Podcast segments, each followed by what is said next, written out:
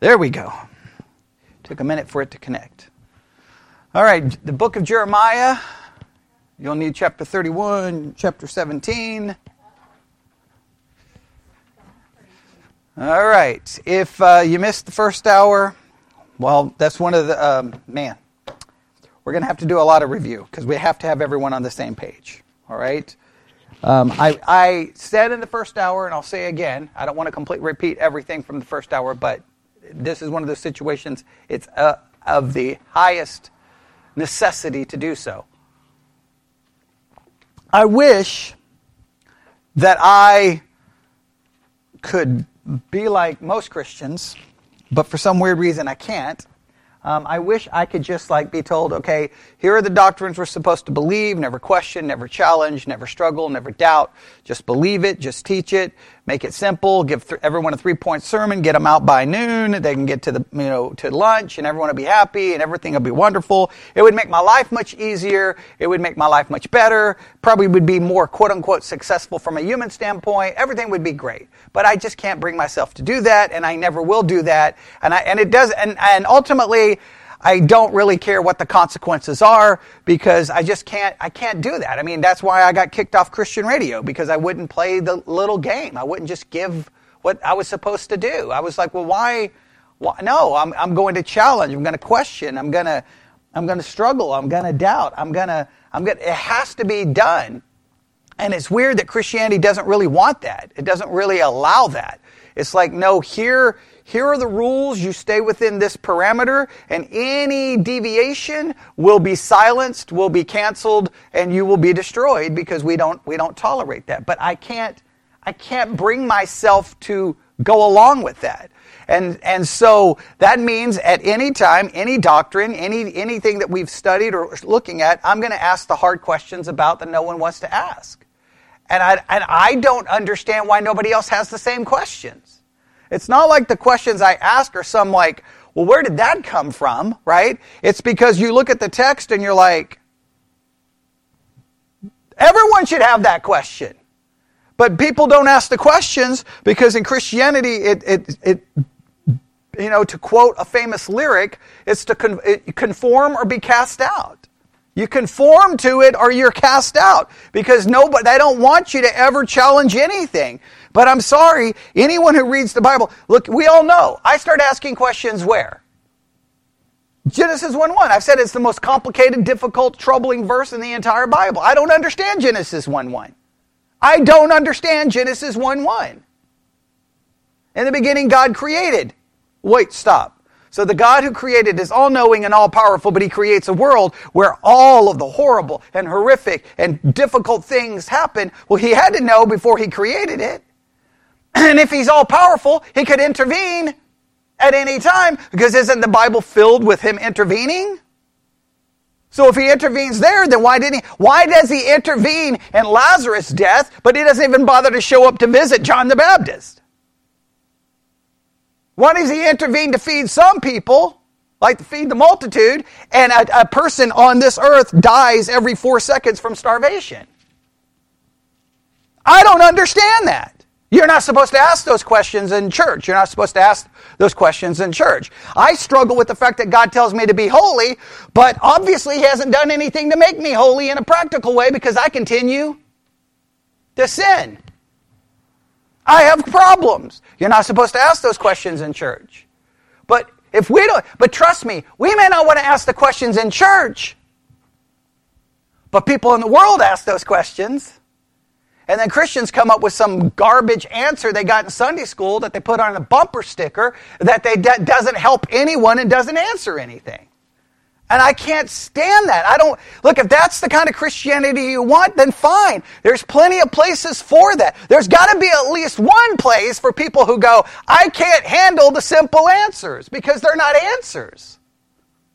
Well, we've got to deal with maybe the most important subject of this entire study on the proper distinction between law and gospel. And the reason we have to deal with this is because of thesis number five in the book that we're using, God's Yes and God's No. Thesis number five, remember they give us thesis on the proper distinction between law and gospel. And in thesis number five, if you haven't been keeping up with the series, in, th- in thesis number five, a scripture is mentioned. And that scripture is Jeremiah chapter 31. So everybody go there, Jeremiah 31. Now, for those who are new to the church, years ago, I was preaching a sermon on Jeremiah 31. We were following the historical lectionary, right? Lectionary in the uh, early church is a set of readings, and that every Sunday you have four readings. And so we were just following the historical lectionary. So every week I was preaching from the lectionary. I'm preaching on Jeremiah 31, and I thought, you know what I'll do? I'll do a lesson on covenant theology. That's simple. I'll use Grudem systematic theology, teach on, on, on this. This will be super easy, super simple, right? So I'm preaching Jeremiah 31. I get somewhere over here in this area of the church, and all of a sudden in the middle of the sermon, I stop and go, oh no, I think we have a problem. Because all of a sudden I realized I haven't asked the right questions here, and we've got a problem. And that led us on a six month study, re- basically rejecting covenant theology and some say, well, then you embrace this. No, no. It's just we reject it because the text doesn't allow it. And if you don't know covenant theology, then it may not make any sense, but it has everything to do with what we're going to be struggling with today and probably for the next year because this is going to be controversial. But Jeremiah 31, verse 31. Everybody ready? It's pretty simple, pretty straightforward. God says the following Behold, the days come saith the Lord. That I will. So this is future. Even for Jeremiah 31, this is something future, right? I will make a, a new covenant. Please make sure we get that. It's new, different than the old. This is where we start having some issues with covenant theology. If you remember covenant theology, there was a covenant of works, and the covenant of works was where? In the garden, right? Man failed the covenant of works, and then immediately after the garden, a covenant of grace was established, and all the other covenants are simply different administrations of that covenant. The only problem is, this says I'm going to make a new covenant. And not only that, he says clearly, like the covenant I did not make with your fathers. So this seems to say, and at this point, he says he hadn't even made it yet. He's going to make it. It's going to be a covenant for the future. So immediately all of that says, no, no, no, no, no. This can't be an administration of a previous covenant. This is a completely new covenant. So immediately we started having issues. But where was the real problem? I will make a new covenant with the house of Israel and with the house of Judah. Those phrases, house of Israel, house of Judah, it clearly distinguishes who the covenant is with. Now, in a large portion of Christianity, they say house of Israel and house of Judah is a reference to what? The church, spiritual Israel. But anytime in the Old Testament when you read, you see those making those distinctions, right? Those designators, house of Israel, house of Judah. We spent six months to prove this, right? Even though people wanted to argue, we proved it. And nobody who argued with me came to show me anything counter, right? The proof was what? Every time we looked at that phrase in the Old Testament, what did it reference? Israel, the nation of Israel, the nation of Israel. There's no way to get around it. We couldn't make it the church. There was no way to make it the church. Even in the New Testament, we could not make this the church. We could try. So immediately we're like, this new covenant's made with Israel. Okay. Now, the discussion was well, wait a minute. The New Testament does seem to imply that we're somehow connected to the new covenant, but clearly it's made with whom? Israel. Whatever our correlation is to it, it's made specifically with Israel. And what does he say he's going to do in the new covenant? I want everyone to pay attention to this. This is so important today. What does he say in that verse that he's going to do in the new covenant? He's going to make a covenant. Everybody just read it. Not, it's not according to the covenant made in the past. Everybody see that? All right? Very important. And so we know exactly who he's referring to, right? Not according to the covenant that I made with their fathers and the day that I took them by the hand to bring them out of the land of Egypt, which my covenant they break, although I was a husband unto them, saith the Lord. Clearly, you know, he's referring, that's not the church. The church wasn't in Egypt. This is Israel. There's no way to get around that. Okay? You can play all the hermeneutical games you want. There's no way to get around that. Look, the next verse. But this shall be the covenant that I will make with the house of Israel. Once again, using the, de- the designator, right? So we know what it's about. Now look what he's going to do in this new covenant. And please note, after those days, he even gives some time. Something has to happen before this is going to occur, right? All right? Here we go. I will put my law in their inward parts. I will write it in their hearts and will be their God, that will be my people. They shall teach no more every man his neighbor, every man his brother, saying, Know the Lord, for they shall all know me, from the least of them unto the greatest of them. Now, what we need to focus on today, I can't go back and focus on everything else, is this. This new covenant has something to do with the heart. And according to Jeremiah 31, God is going to put his law in the heart. This has to be a different putting the law in the heart because the law is already written on man's heart. This is a different writing. And in this case, this writing on the heart is going to lead them all to know God. No one's going to need to teach them. That's serious significance, right? Okay, now, this leads us to the most fundamental, radical question that we're going to ask in this entire series. And I put forth the question in Sunday school, and we started working on answering it. Everybody ready? Here is the question. In salvation, is the depraved heart replaced by a new heart. Everyone go to Jeremiah 17:9 really quick. Jeremiah 17:9, very famous verse. Everybody should know it. If you go to a reformed a reformed church, you definitely know it. Jeremiah 17:9, what does it say about the heart? Deceitful above all things and desperately wicked. Everybody see that? So the question is in the new covenant that everyone applies not just to Israel but to us, do we receive a new heart that is no longer desperately wicked and deceitful above all things? Meaning that all Christians have a heart that's no longer depraved. 99.9% of Christianity says yes. And I call this completely into question. And this is the reason I call it into question. If our sinful heart is gone, then that implies, not only implies, it explicitly states that, that the depraved nature has been eradicated. And if all Christians have a now completely changed heart, what should be the, what should be the result of that? Who said that? No sin? Awesome. That is so true. That would be, that's what we should expect. Okay? It, it, it, that should be the expectation. In other words, sin would be something that would be what? How did you do that? Bobby, how did you sin? You have a new heart. So that would possibly imply that Bobby, well, we all knew that. Okay, yeah, Bobby doesn't even argue. He's like, yeah, probably right. Okay, right? Okay. We have a problem. So, what we did in the first hour, for those who, did, who, who weren't here, we looked up some passages in Ezekiel. Emma, do you remember those passages in Ezekiel? What was the first one? Everyone look at Ezekiel 11 19. Once again, this deals with Israel. There's no question about it. Just read the context. I don't have to prove that.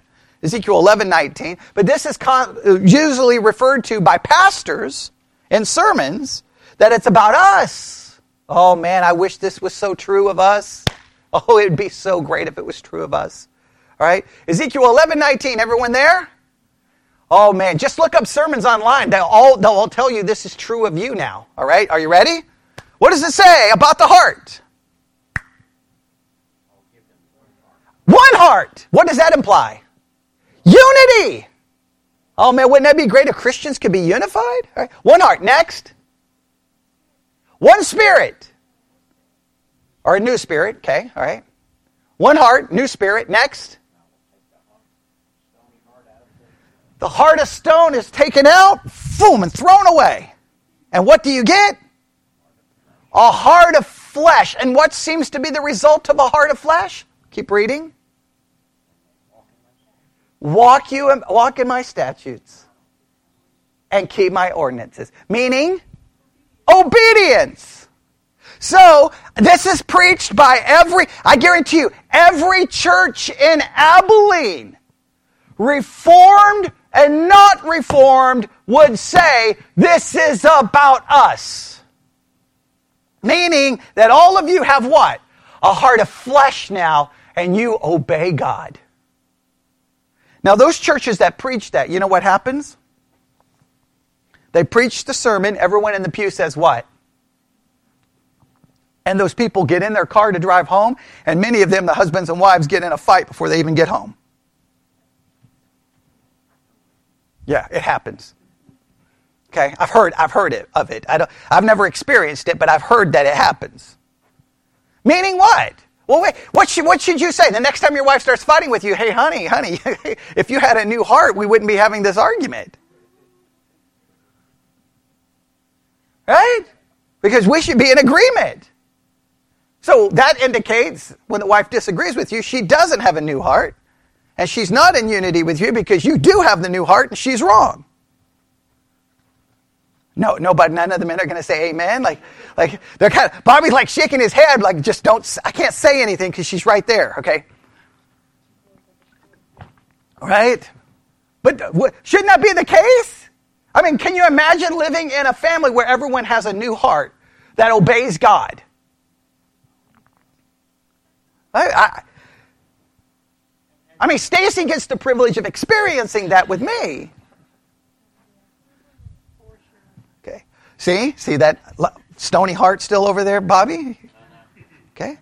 but I'm, I'm joking around, but in all seriousness, this is a serious issue. Because we are told by everyone this is the case.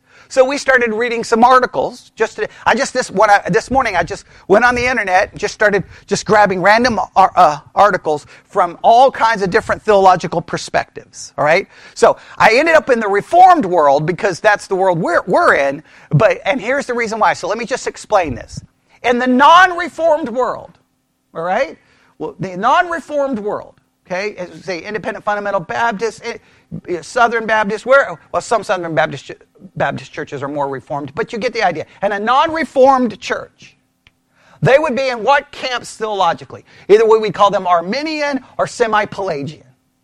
Let me make this very clear, and I'm, so I'm going to go ahead and offend the semi-Pelagians and their Arminians, get them out of the way, and just get them mad, and they can go ahead and stop listening. Okay? Then I'm going to take off all the Reformed people, and I'll, I'll run out of people to to take off. I guess I can take off some Catholics uh, before it's over. I'll make sure everyone's mad at me. Okay? But in the Arminian camp, listen, this whole discussion about a new heart is an absolute waste of time, doesn't mean anything.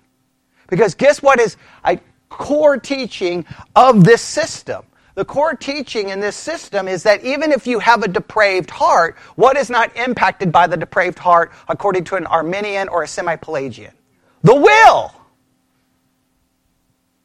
Now, guess what? That would mean that, it, that you don't need to get a new heart because your will is capable by itself to do what things? Choose God. Repent. Believe. Don't need God's help. So for them, you don't even need a new heart. Because when you were dead in your trespasses and sins, your will was still free to do what? I want God. I'm going to turn from my sin. I'm going to believe in Him. That is the Arminian semi-Pelagian view. Which, and you know why? Because it flows from Pelagianism. And what did Pelagius believe? That even an unregenerate person could be what? Perfect. It flows from that. right? The, the tree, the, the root was corrupt, and then you get the, the result of it in Arminianism and semi-Pelagianism. But no, and now I, when I was an independent fundamental Baptist and I got, you know, kicked out of my first Bible Institute for studying Reformed theology and all the trouble that I got into, I, when I when I argued with them, I should have realized I should have just said, "Wait, no, you're right. You're right. You're right. The will is completely free. So you're sinless, right? Because if the will is free, you're free to choose not to sin. Did anybody pull that off?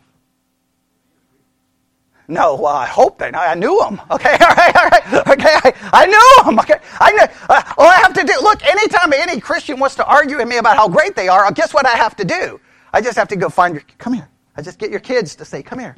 I just pull your kids aside and say, give me the lowdown. Oh, you, mom and dad said you're an idiot, okay? Oh, I already knew they thought that, but thank you for telling me that, right? All of a sudden, I, get, I find out everything that they said, right? Kids tell you anything, right? Kids tell you anything. I know.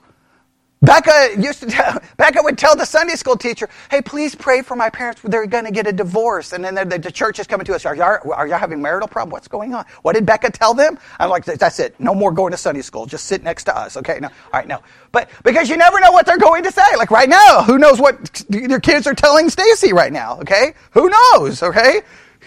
Okay. You never know, right? I mean, we all know that.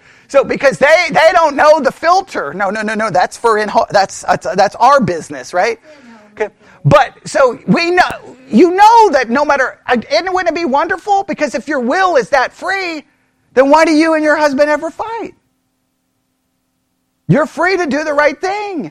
You're free to respond with a kind word. You're free to turn the other cheek. You're free to love as Christ loves the church. You're free to do all of that. Wives, you're free to reverence and respect your husband. Clearly, you're not using that freedom. 2,000 years of church history, right?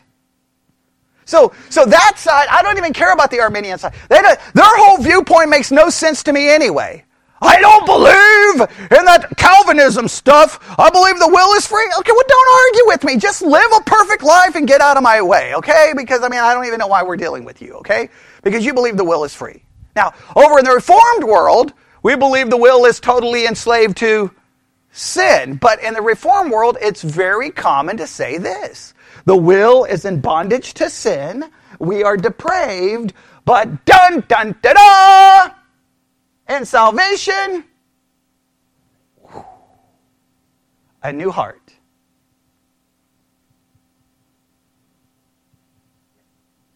Which then would imply that we can do it.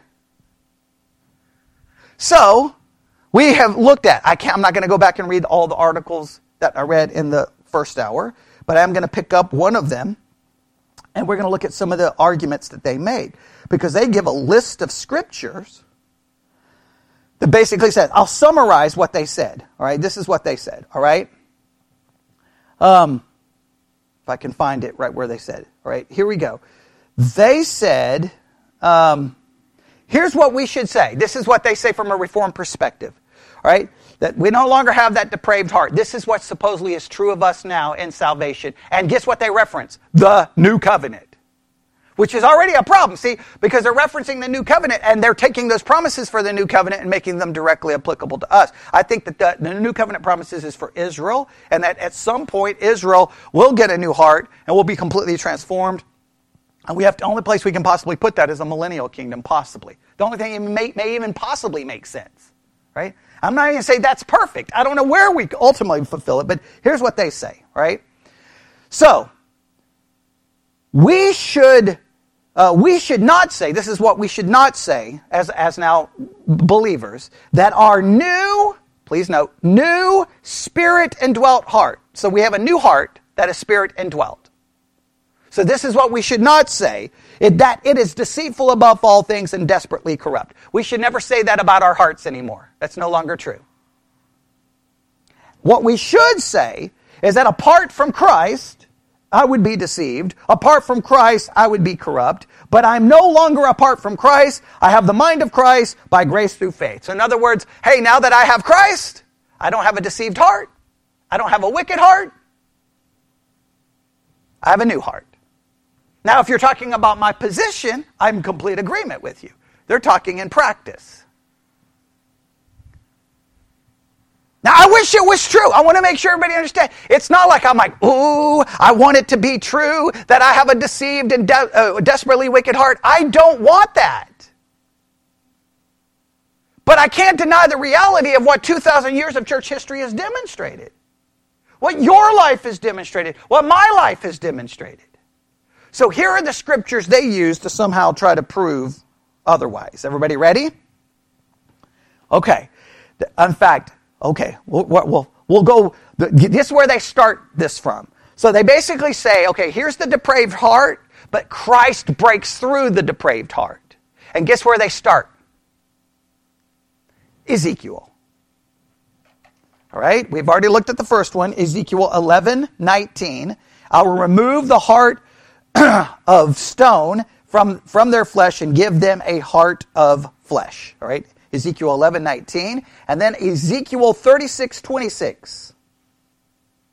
Ezekiel 36, 26.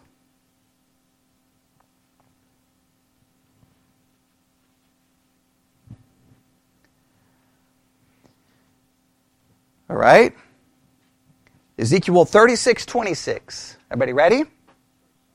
Okay, it's going to say the exact same thing, and it's still about Israel, and I will give you a new heart and a new spirit I will put within you. I will remove the heart of stone from your flesh and give you a heart of flesh. Again, they go to these passages. And these passages are dealing with Israel, and these passages are about what God's going to do for Israel in the new covenant. There's no way to get around it. All right? So that's, that's the two they go to. Look, the only reason these even work is because they take the new covenant and lo- remove who from it? and they make it about us. So that none of those are helpful. So they're going to give us some New Testament passages. Are you ready? Okay. Now, okay. Now we got to take a deep breath here. Right? And here's the reason why. Clearly, I already have a built-in prejudice against their view because I just think it's ridiculous. But i have got to be willing to listen to the verses they give us and they're going to give us their best. This, this is what they believe is the New Testament's best proof that our hearts now have been completely changed. All right, are we ready? Here we go. Here's, the, here's, their, here's their top list of scriptures from the New Testament. They go straight to the New Covenant. So, so already their assumption is that the New Covenant is made, that we are a part of the New Covenant and we get this specific part. I do believe we we are partakers of the new covenant to some level. I just know that there's no way I get the new heart this way because it just doesn't happen. I will get a new heart and glory when the old is completely gone, but it's not happened now. And to say that it's happened now is the most ridiculous thing I've ever heard of in my life. When I stand before God, I will be completely transformed. Right? So we believe it will happen. Right? It's like if someone says, is, is healing guaranteed in the atonement? Absolutely. But when? In glory. Will I get a, a brand new heart that is no longer decept, de- deceitful and wicked? Yes, in glory. But everybody wants to take these promises for glory and make them now. The only problem is it doesn't work. There can't be for now. I mean, uh, all you got to do, is put it this way, uh, and I'll just, I say this for the people online who are already starting to email me. Look, don't argue with me. Just prove it. Okay. Yeah, the uh, charismatics go heal the sick people. You never do. Okay. I worked 22 years in the medical world. I know you don't. Okay. Uh, and number two, then just be perfect. The Arminians who believe their will is free can never pull it off, and the Reformed people who believe we get a new heart never can pull it off. So someone's lying. I've got evidence on my side. That's what I would say. But here's their scriptures. You ready? All right. Second Corinthians.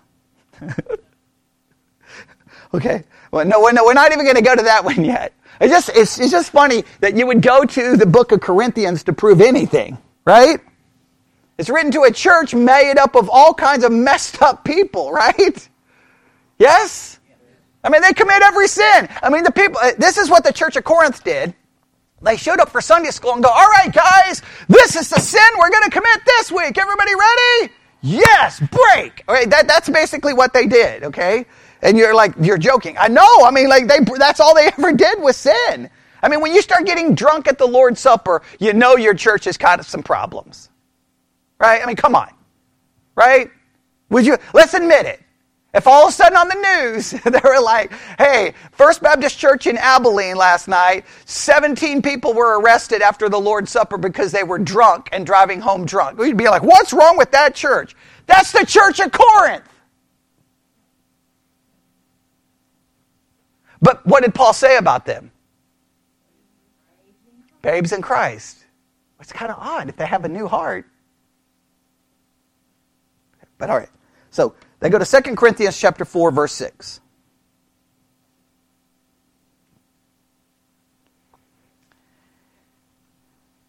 All right. For God, uh, I'm going to read it from the translation they give, and then you can tell me what you have there, okay? All right, everybody ready? For God, who said, Let light shine out of darkness, has shone in our hearts to give the light of the knowledge of the glory of God in the face of Jesus Christ. Everybody got that? Now, what, what, what's kind of missing from 2 Corinthians 4 6? it doesn't really say anything that they're, they're, they're attaching this verse to, right? The best it says is that he has shone, shined in our hearts. Given the light of knowledge. Now, I do believe God, faith is what? A gift. I do believe God gives us faith right? We don't it doesn't it doesn't come from inside of us. God has to give it to us because we believe that we are totally depraved. So i do believe god gives faith. I don't believe this verse somehow says hey guess what now? You have a completely new heart. It's no longer deceived. It doesn't make that claim. Like how do you even read that as making that claim? I don't get that. All right? Uh, does anybody does anybody see a major problem here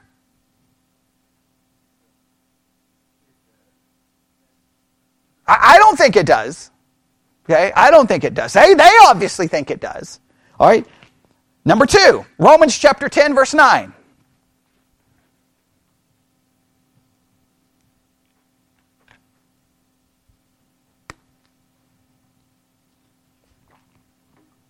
Romans 10 9.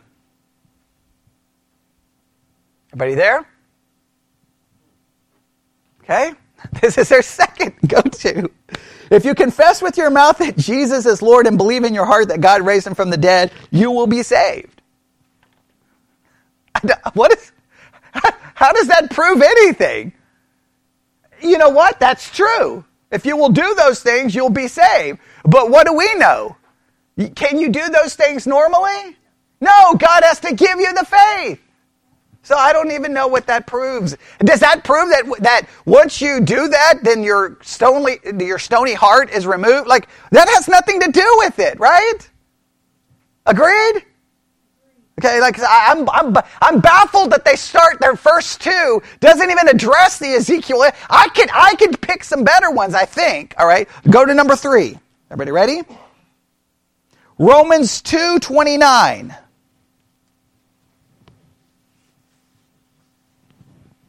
Romans 2:29.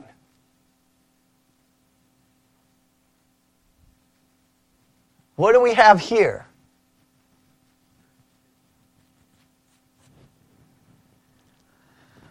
But a Jew is one inwardly, and circumcision is a matter of the heart, by the Spirit, not by the letter. Does, does anybody, does that what does that prove?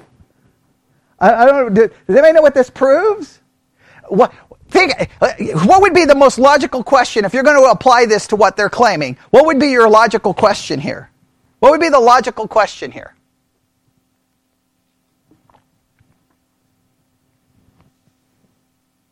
Come on, just think this through. Come on, think it through logically. Come on.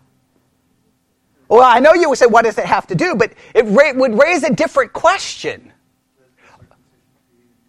Okay, well, circumcision is the cutting away of something. It's a cutting away of, of foreskin from something, right? Okay, so it doesn't remove everything. It's just the cutting away of something. This, the, you, if you have a new heart, why does anything have to be cut away from it?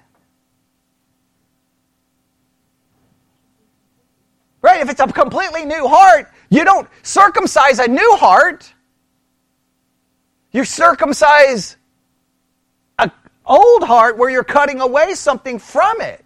So that doesn't even make any sense. Yes? Okay, that, that, that I don't even know why you would, that would seem to cause you more problems than it would help you. All right, next passage. Romans 5 5.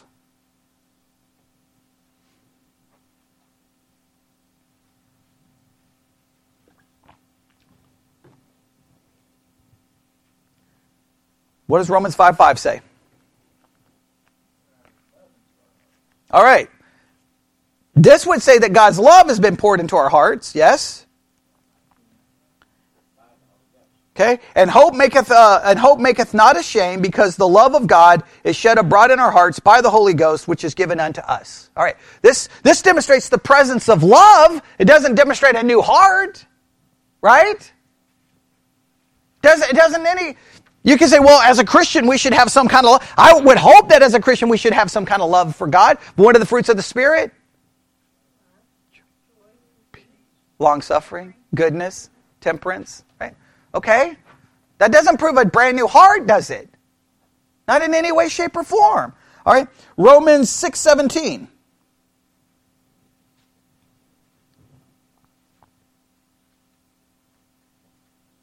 Now we know Romans 6:17 raises now this one raises some serious questions. We've talked about this one and this one is very very hard to know what to do with.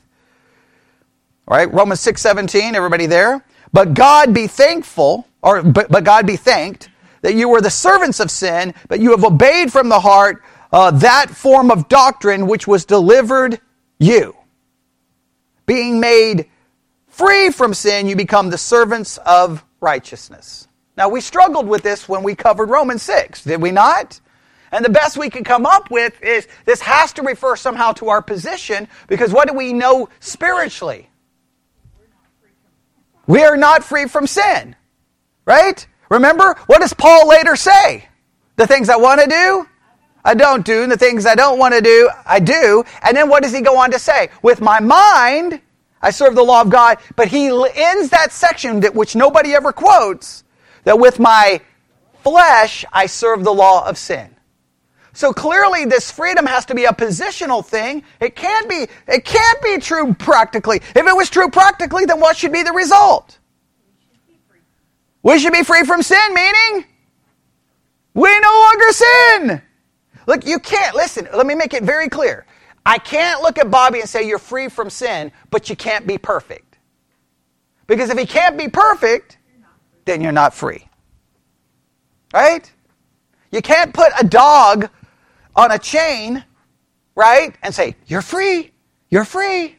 And the dog takes off running. That's freedom. That's what Christians think freedom is, I guess. You're free, but you can't be perfect. You're still going to sin. Then I'm not free. How am I free? Positionally, I am completely free from sin. That's, that's the only way, if you, that's the only way to make this work. Or the Bible is just completely, eh, it's, it makes absolutely no sense. Or, there, very few saved people. Right, yeah, and I, I, don't, I haven't met any. I haven't met any. All right, how about 2 Corinthians 1.22? We got to go through these quickly.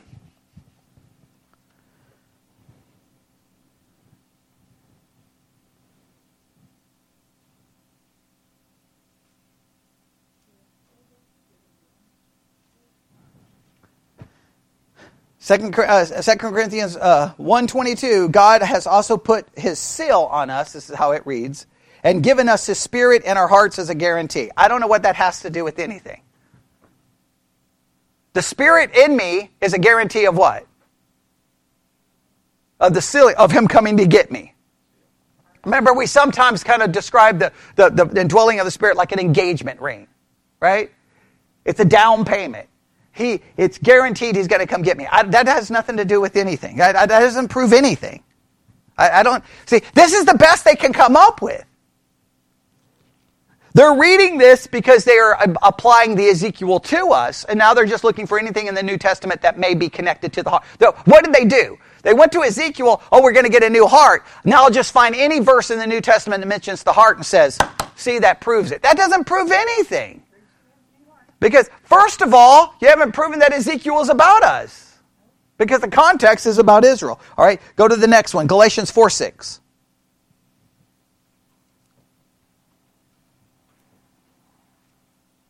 No, I'm not giving you money. Okay. Their website wants me to give them money. Okay. Galatians 4. I'm not giving you money for this horrible attempt to prove something that you're not proving. Okay. Galatians 4 6. God has sent the Spirit of His Son into our hearts, crying. But the best they've come up with is to say that in my heart there's some kind of love that's put there, and that my heart cries, Abba, Father. I'm not going to have a problem with any of that. I believe as a Christian there is some kind of love for God, right? There's a desire for God. And we say, Abba, Father. Okay? Doesn't mean I have a new heart. Okay, next. Philippians 3:17. I'm sorry, Ephesians 3:17. Ephesians 3:17, I'm sorry. Ephesians 3:17. What do you have? Christ may dwell in your hearts through faith. That doesn't say doesn't say anything that they're claiming. All right, next, Philippians 4 7.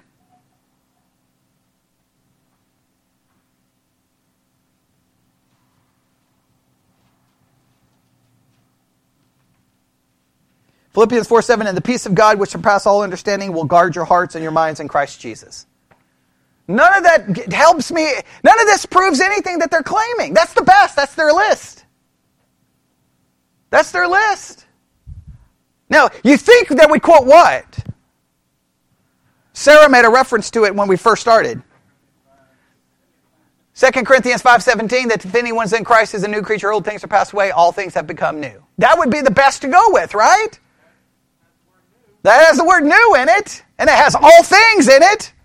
What is our, and we've already gone through Second Corinthians. We've looked at this passage so many times, and every time I do it, I get emails like, I've never heard this in my entire life. Remember, the passage is first and foremost about what? How I am to perceive other Christians. How am I to see Bobby? As a new creature, because I am to see him in light of his position, not in light of his practice. Does that mean I ignore his practice? No, it just remains that no, I don't judge him based off his practice. What do I judge him based off of? His faith in Christ. Because in faith in Christ makes Bobby a new creature positionally. Why? Because Christ's righteousness is imputed to him. So, and in Christ, what is Bobby? Perfect, sinless, holy, righteous, godly, obedient. What is he practically? All of the other things, right? A stinking sinner. She, she wanted to make a stinking sinner, okay? She wanted to make sure everyone knew that, okay? She looked for, she hasn't answered one question in 10 years, and I was like, Bobby's a stinking sinner, okay? Right? All right, no. But that's true, right? That's true. And everybody walks around, every church in Abilene will preach it. You're all new creatures in Christ. What are you talking about? I know the people who go to your church. They're not new creatures. Okay? That's the one thing we all have in common. So that, like, why would we, why would we argue this? Now, I don't have time to go to the rest of the articles. I mean, I just, I just, I, I, have got probably 30 articles. I just, it was easy to find because every Christian website was like, you no longer have a depraved heart. You no longer have a depraved heart. You no longer have a depraved heart. You no longer have a depraved heart. I'm like, have you seen Christianity in 2,000 years? What's the one thing I know about Christianity in 2,000 years? A depraved heart. I mean, I, I, can give thousands of examples.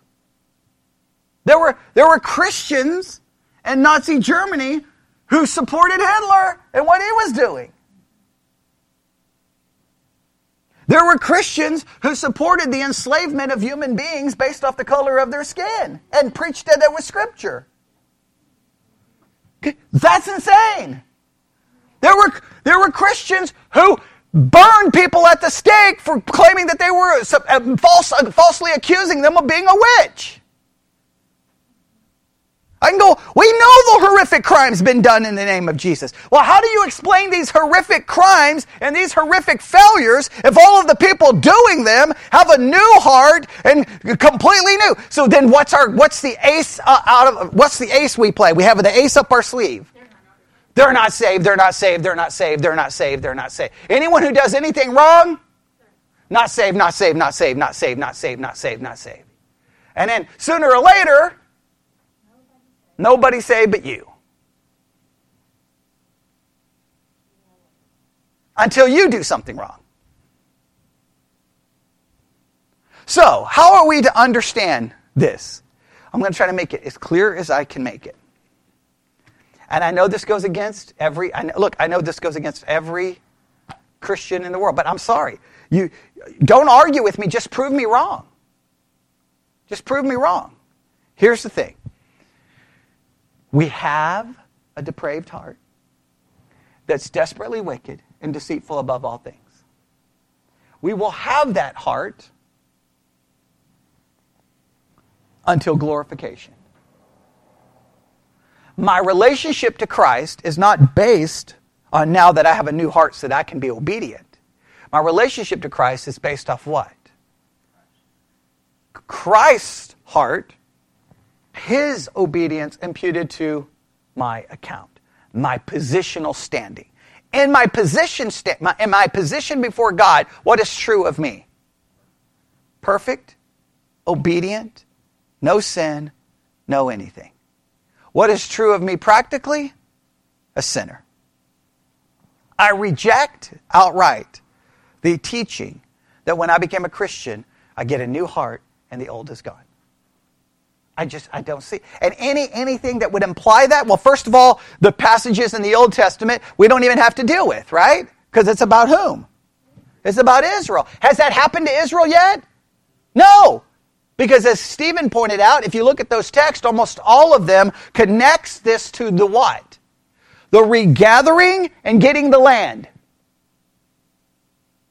And almost all of these passages connect this new heart with them being regathered and getting the land. Well, if you try to say, well, they got the land, they didn't, even if you supposedly say they got the land, they didn't get it very long. They rarely ever had complete control of it. And not only that, as soon as you open the New Testament, where's Israel?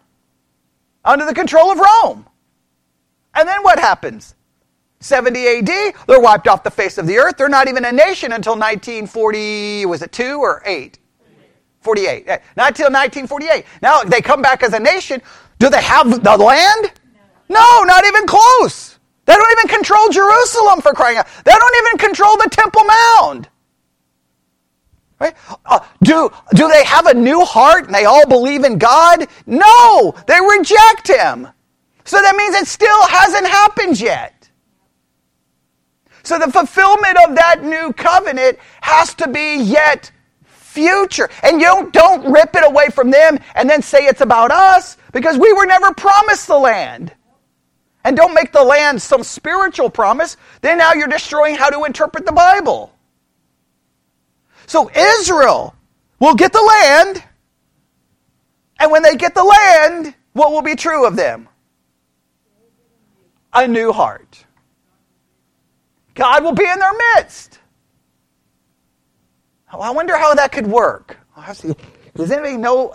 Is there, is there a theology or a system that would put God in the midst of Israel? And God would, and they will be his people and he will be their God. A millennial reign where Christ literally reigns. That's the only thing that works.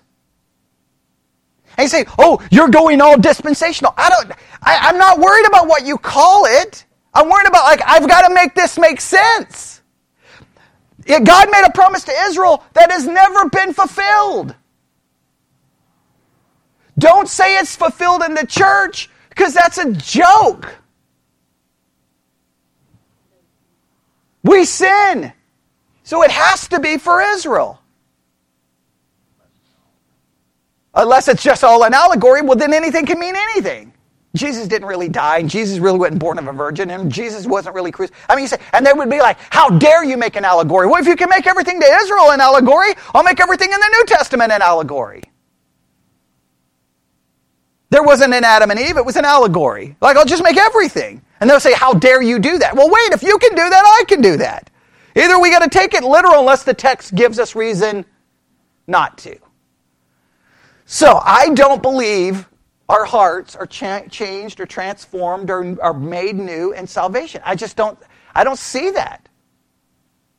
Do I believe God does work in our heart in some way, or shape, or form? There are verses that seem to imply that, right? He puts love in our heart, maybe peace. We cry, Abba, Father. There's something going on in our heart. But I know this He's obviously not giving me supernatural power to say no to sin, or I could be perfect. So whatever he is, I do believe that somehow. I remember I have always said I don't quite know how it works, but the Spirit is supposed to be producing fruit in my life: love, joy, peace, long suffering. But I know this: that every fruit that is produced is corrupted because it's being produced inside a life that still has a sinful nature. So is my love ever pure? Okay, a flawed heart. Is my love ever pure? Is your joy ever pure? No. Is your patience ever pure? Okay, no, okay, it's not. I do believe he's working in us somehow, but I can't quantify. I can't I can't necessarily always know how it works because here's what we do know. Sometimes even when it appears that we're doing good,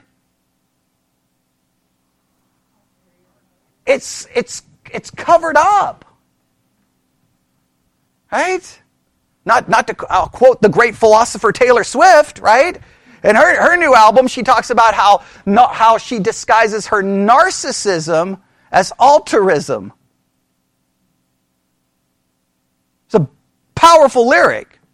Hey, hey, I'm really, I'm acting like I'm altruistic, right? I'm, I'm acting like I'm all caring, but it's just covering up my own narcissism. That's a powerful lyric. I was like, man, that's brilliant. Way to go. Way to go, Taylor. That's a, that's good songwriting. Okay? Right. So, but it's true of all. Isn't it amazing? Sometimes it's the non Christian who has a better understanding of human nature than Christians. She's not operating from a position of believing in total depravity, but she understands that even the good things she does can be simply a disguise for her own narcissism. How can she figure that out? Everything we do is tainted by it. I can, I can, I can preach for the wrong reason and the wrong motive. I can love someone for the wrong reason and the wrong motive.